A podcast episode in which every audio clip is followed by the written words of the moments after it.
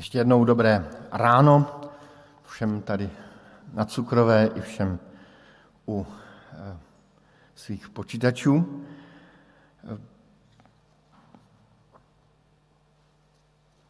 A dnes máme tady téma odpočinek. Je to taková předzvěst eh, těch dnů odpočinku, které příští týden začnou. Při psaní jednoho z narozeninových dopisů jsem hledal v Bibli nějaký verš o odpočinku. A snad poprvé, když jsem si to tak dal do toho mého biblického vyhledavače, tak jsem byl překvapen, kolikrát se v Bibli o odpočinku mluví.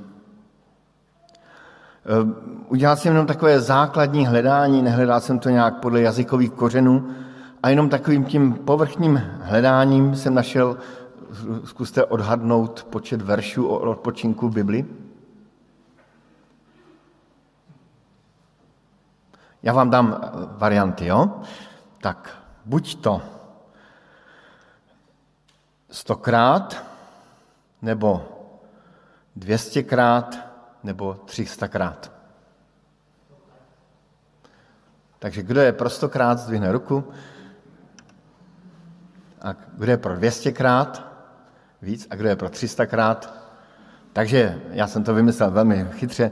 Ti, kteří jste eh, hlasovali 200krát a 300krát, tak máte pravdu, protože jsem našel 245 eh, takových odkazů a zřejmě jich mnohem víc. Já odhaduju, že, že kdybych si dal pečlivější práci a začal to lépe hledat, tak jich bude mnohem víc. Eh, já jsem si poprvé snad uvědomil, jak, jak Pánu Bohu velmi jde o ten odpočinek. Jak eh, i sám Pán Bůh šel příkladem v odpočinku, v odpočívání. A tak si tedy dovolí toto téma dnes Eh, spolu s vámi otevřít.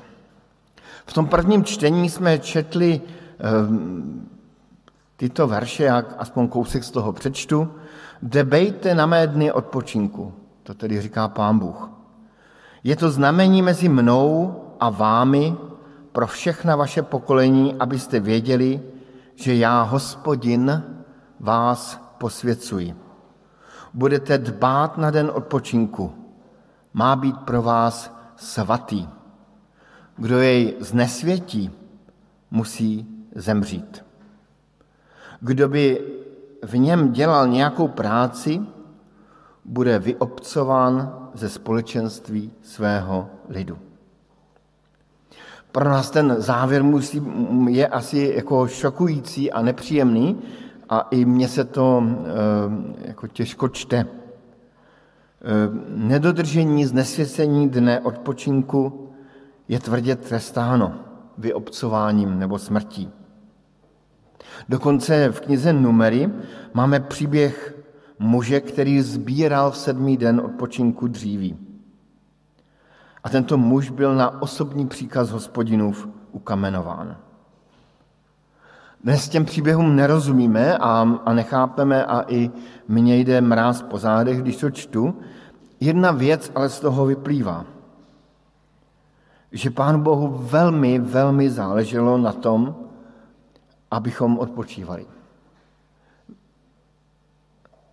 Vzpomínám si na studentské časy, eh, kdy jsem se rozhodl, že se v neděli nebudu učit.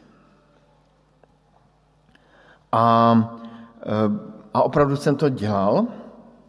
Rodiče mě vždycky vedli k tomu, abych se učil a já jsem jim řekl, ne, v Biblii je napsáno, šest dní budeš pracovat, sedmý den budeš odpočívat. A tak jsem měl takovou výhovorku peknu. Moji rodiče byli zbožní rodiče, tak tam jsem je dostal, řekl bych, konečně ke zdi trošku. Ale časem jsem zjistil, že to je vlastně velice skvělá věc. Že najednou vím, že opravdu nic nemusím. Že jako kdyby pán Bůh mě osvobodil od té tíhy, že musím se něco udělat, rýsovat, studovat, učit se z paměti. A najednou jsem zjistil, nemusím. Ta svoboda v tom slově nemusím, mohu, ale nemusím, byla přímo opojná.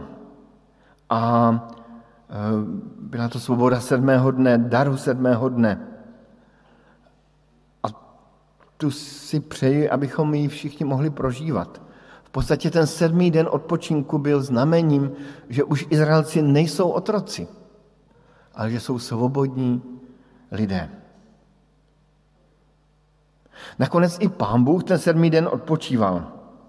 V době bez hříchu, kdy ještě země byla neskažená hříchem, kdy všechno fungovalo podle stvořených božích pořádků, čteme, že pán Bůh sedmý den oddělil k odpočinku a přestal konat.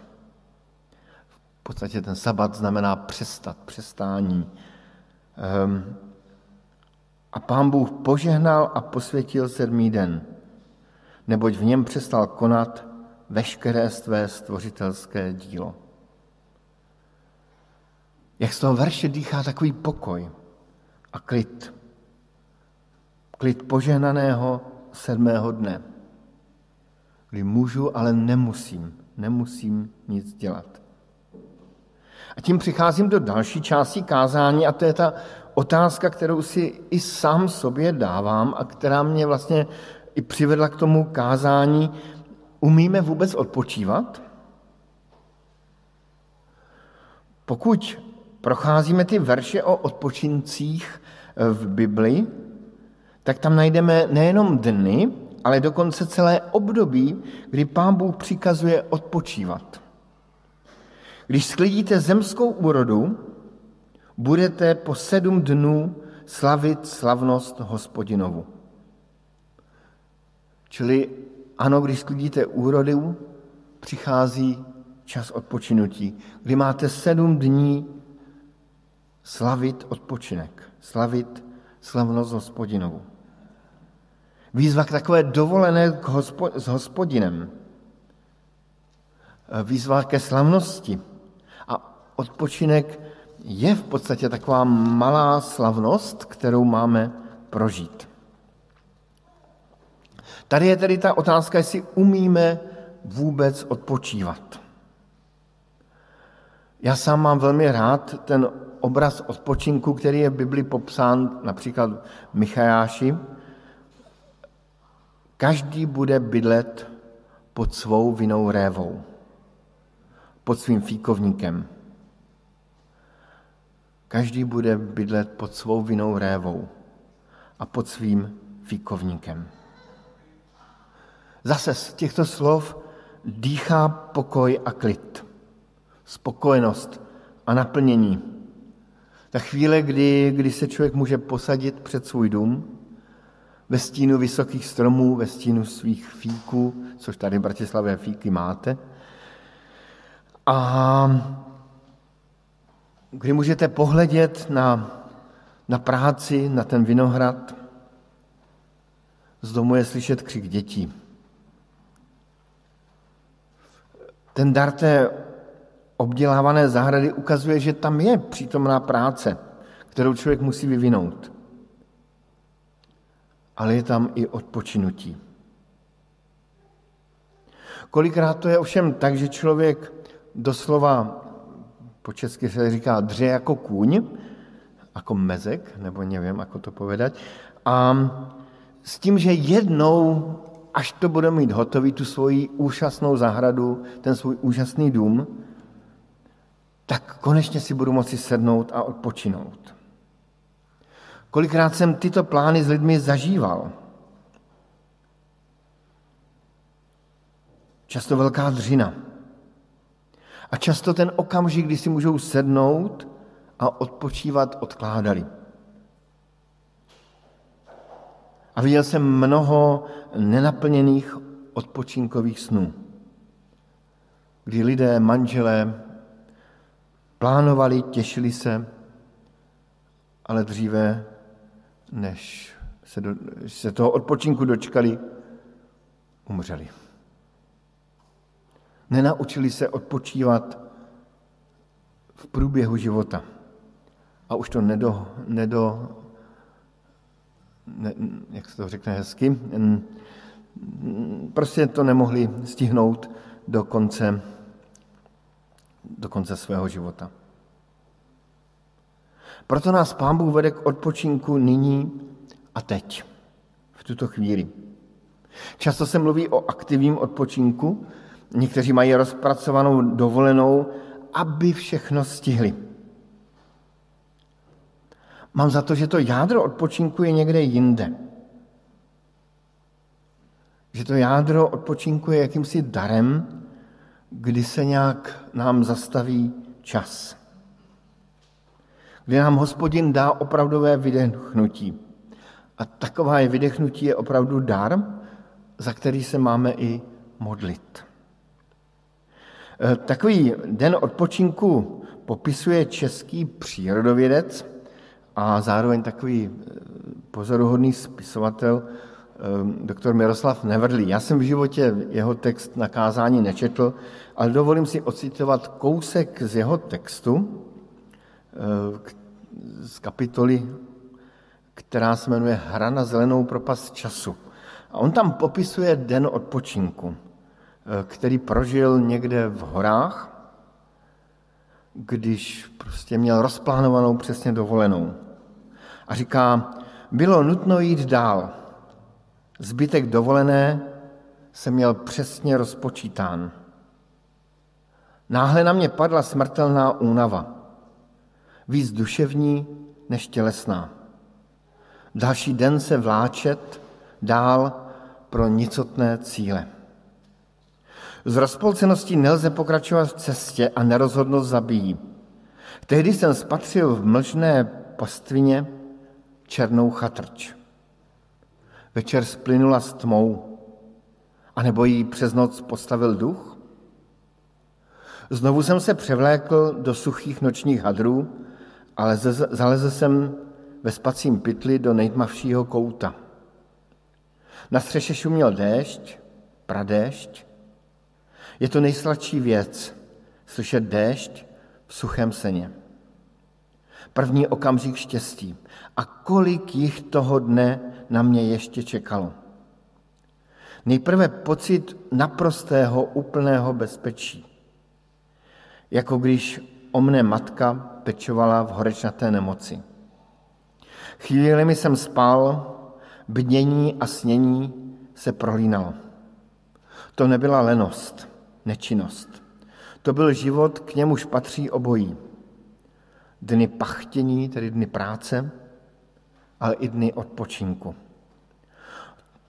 Utápěl jsem se v míru a nehybnosti a zároveň jasně vnímal, jak ve stejném okamžiku se ve vesmíru všechno odehrává.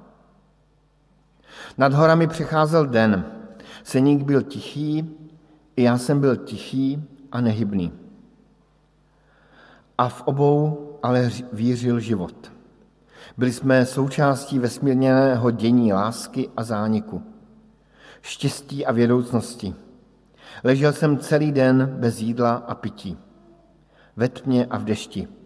A přesto slzy štěstí. Končila hra na zelené bezčasí. Na propast času, která ruší hrůzovládu času a láme marný byč spěchu. Den skončil. Poženaný den a poženaná hra. Nutná a očistná. Prameny byly nasyceny, duše odmyta a tělo vzkříšeno. Ten, ta hra je mnohem delší a e, mohu potom dodat odkaz na ní. Ale ten příběh krásně ukazuje k hlubině odpočinku. K tomu, že odpočinek není jako odpočinek. Že za dovolenou, pouhou dovolenou existuje něco většího a ještě něco slavnějšího než pouhou dovolenou, než za pouhou dovolenou. Tím směrem ukazuje Pán Ježíš Kristus, když eh, od něj čteme jiná slova o odpočinku. Pojďte ke mně všichni, kteří se namáháte a jste obtíženi břemeny a já vám dám odpočinout. Je totiž odpočinek těla, ale i odpočinek ducha, duše. Co nás unavuje, není zdaleka jen fyzická práce, možná naopak fyzickou prací vyháníme odpo- eh, únavu ducha nebo duše. Ale co nás tíží, je pocit odpovědnosti, starosti, obavy z budoucnosti, velké plány, které chci plnit. A Pán, Ježíš, Pán Ježíš Kristus říká, pojďte ke mně všichni, kdo se namáháte a jste obtíženi. A já vám dám odpočinout. Marie v tom příběhu z Evangelií kdysi odpočívala u nohou Krista. Prostě neudělala nic jiného a obyčejnějšího, než se tam posadila a poslouchala. Sklidnila se. Našla chvíli odpočinutí. Její nervózní sestra Marta eh, ji napomínala a dokonce tu chvíli klidu ehm, se snažila nějak narušit a Krista se snažila přemlouvat k tomu, aby napomenul tu její eh, sestru Marii. Ale Pán Ježíš Kristus ocenil Marii. Ocenil to, že dokázala se zastavit uprostřed toho věčného koloběhu prací a dokázala se posadit u jeho nohou. Pojďte ke mně všichni, kdo jste obtížení břemeny. Já vám dám odpočinout. Takové sednutí se u Kristových nohou se děje v modlitbě. Se děje možná jenom ve chvíli, kdy jenom mlčíme a nic neříkáme. Hledíme možná do prázdna, možná do nebe. Zůstáváme sami se sebou a do toho společenství sami se sebou pozveme Krista samotného. Vícekrát jsem v dětství dostával otázku, zdali jsem svůj život už vydal Pánu Ježíši Kristu. Myslím si, že v tom dětství jsem té otázce vůbec nerozuměl. Dnes se mi ta otázka znovu a znovu vrací. Souvisí totiž s odpočinkem. Dokázali jsme Pánu Bohu odezdat svoje břemena, odlehčit si, Dokázali jsme v modlitbě spočinout před Bohem. Právě chvíle odpočinku, kdy ustaneme v práci i přemýšlení, a chvíle odpočinku před Boží tváří, je chvíle, kdy Pánu Bohu jakoby ty břemena přidáváme kdy mu odevzdáváme, co nás tíží. Co člověka velmi unavuje, jsou jeho hříchy. To je únava svědomí. A tady platí a především platí to slovo Pána Ježíše Krista. Pojďte ke mně všichni, kdo se namáháte a jste obtížení břemeny a já vám dám odpočinout. Zřejmě každý z nás jsme poznali, jak je to nepříjemné, když třeba někomu neodpustíme v životě a ráno se probudíme a znovu se nám ta tvář toho člověka, který nám leze na nervy a které, kterému jsme neodpustili, vrací. Zřejmě každý z nás jsme poznali, co to znamená mít obtížené svědomí lží, krádeží. Vědomím, že jsem někoho pomluvil, že jsem udělal něco nedobrého. A jak osvobozující je přiznání vlastní viny před boží tváří, anebo před tváří nějakého bratra a sestry, s nímž vedeme spovědní rozhovor. A jak osvobozující je přijetí odpuštění skrze Krista. Skrze to, že znovu si uvědomíme, že On z nás sejmul břemeno hříchu. Vzal ho na sebe. A skrze Kristovu smrt na kříži naše hříchy usmrtil a poslal je tam, kam patří. Někam do hlubin mořských, do hlubin země. Prostě vymaže, vymaže z povrchu zemského. Jaké toto je odpočinutí, když toto člověk prožije. Pojďte ke mně všichni, kdo se namáháte a jste obtížený břemeny. A já vám dám odpočinutí. Jako lidé, kteří si užíváme sociálního systému evropského, eh, se mnozí z nás těšíme na závěrečné odpočinutí, na, na důchod. Vzpomínám si, jak jsem navštívil jeden obchod, kam jsem rád chodíval a najednou vidím, že ten obchod je úplně prázdný. Ten obchod vedli dva manžele, um, nebo dva manžel, manželský pár, tak bych řekl přesně, a já jim říkám, prosím vás, co se děje? A oni s takovou radostí mi říkali, no končíme. Prostě jsme skončili. Tak to všechno rozprodáváme. Já říkám, a není vám z toho smutno? A oni říkali, vůbec, my se tak těšíme. To bude úžasný. Už se na nás těší vnoučata, děti. Jsme hrozně rádi. Ne, jsme, jsme jako velmi rádi. Bylo to velice hezké a milé. Ale křesťan má ještě vyšší perspektivu než jenom důchod, než jenom penzi.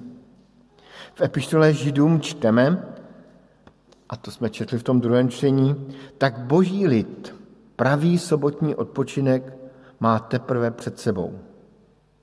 Neboť kdo vejde do božího odpočinutí, odpočine od svého díla, jako Bůh odpočinul od svého díla. Tedy v té epištole Židům nás autor upozorňuje, že jako byl jeden stvořitelský den, ale pak jako kdyby o nějakou úroveň, o nějaký level je ještě nějaký vyšší boží stvořitelský den, který je ještě před námi a který bude ještě lepší než ten první. Takové odpočinutí ve velkém formátu. Odpočinutí, ve kterém všechny ty dny odpočinku, které jsme strávili my na svých dovolených, o svých volných dnech, tak budou jenom stínem té skutečnosti, která bude úžasnější a barevnější. Tak Bible líčí budoucnost člověka, odpočinutí v boží blízkosti. Jak to i v poslední knize Bible čteme, verš, který já mám velmi rád. Od této chvíle jsou blahoslavení mrtví, kteří umírají v pánu. Ano, pravý duch, ať odpočinou od svých prací, nebo jejich skutky jdou s nimi. Ano, pravý duch, ať odpočinou od svých prací. Znovu ta vize odpočinku. Znovu je z toho vidět, jak Pánu Bohu upřímně záleží na tom, abychom odpočinuli. A tak máme před sebou dny odpočinku. Dnes jsme si prošli Bibli od začátku až do konce a přál jsem si, abychom si my všichni, včetně mě samotného, uvědomili, jak Pánu Bohu velmi záleží na tom, abychom odpočívali. Těch 200 až 300 míst v Biblii svědčí o tom, že Pánu Bohu jde o odpočinek. Odpočívání je boží příkaz. Dokonce přísný boží příkaz. Pán Bůh odpočíval a my jako jeho stvoření o to víc máme odpočívat. A tak přeji každému z vás, abychom i během dovolených prožili dny odpočinku. Prožili třeba i ten okamžik, i tu chvíli, kdy se jakoby zastaví čas. Kdy něco, něco zlomí ten běh času a my najednou uvidíme někam dál a výš a pochopíme, že život je ještě něco víc, než jenom plnění políček v kalendáři. Kdy prožijeme chvíli zastavení, kdy prožijeme odpočinek duše od všech takových těch útrap, které se nám stále prohánějí hlavou, odpočinek ducha skrze odpuštění hříchů i odpočinek těla. A nezapomeňme na to, že takové dny a chvíle odpočinku jsou předzvěstí toho slavnějšího a většího a úžasného odpočinku před námi. Amen.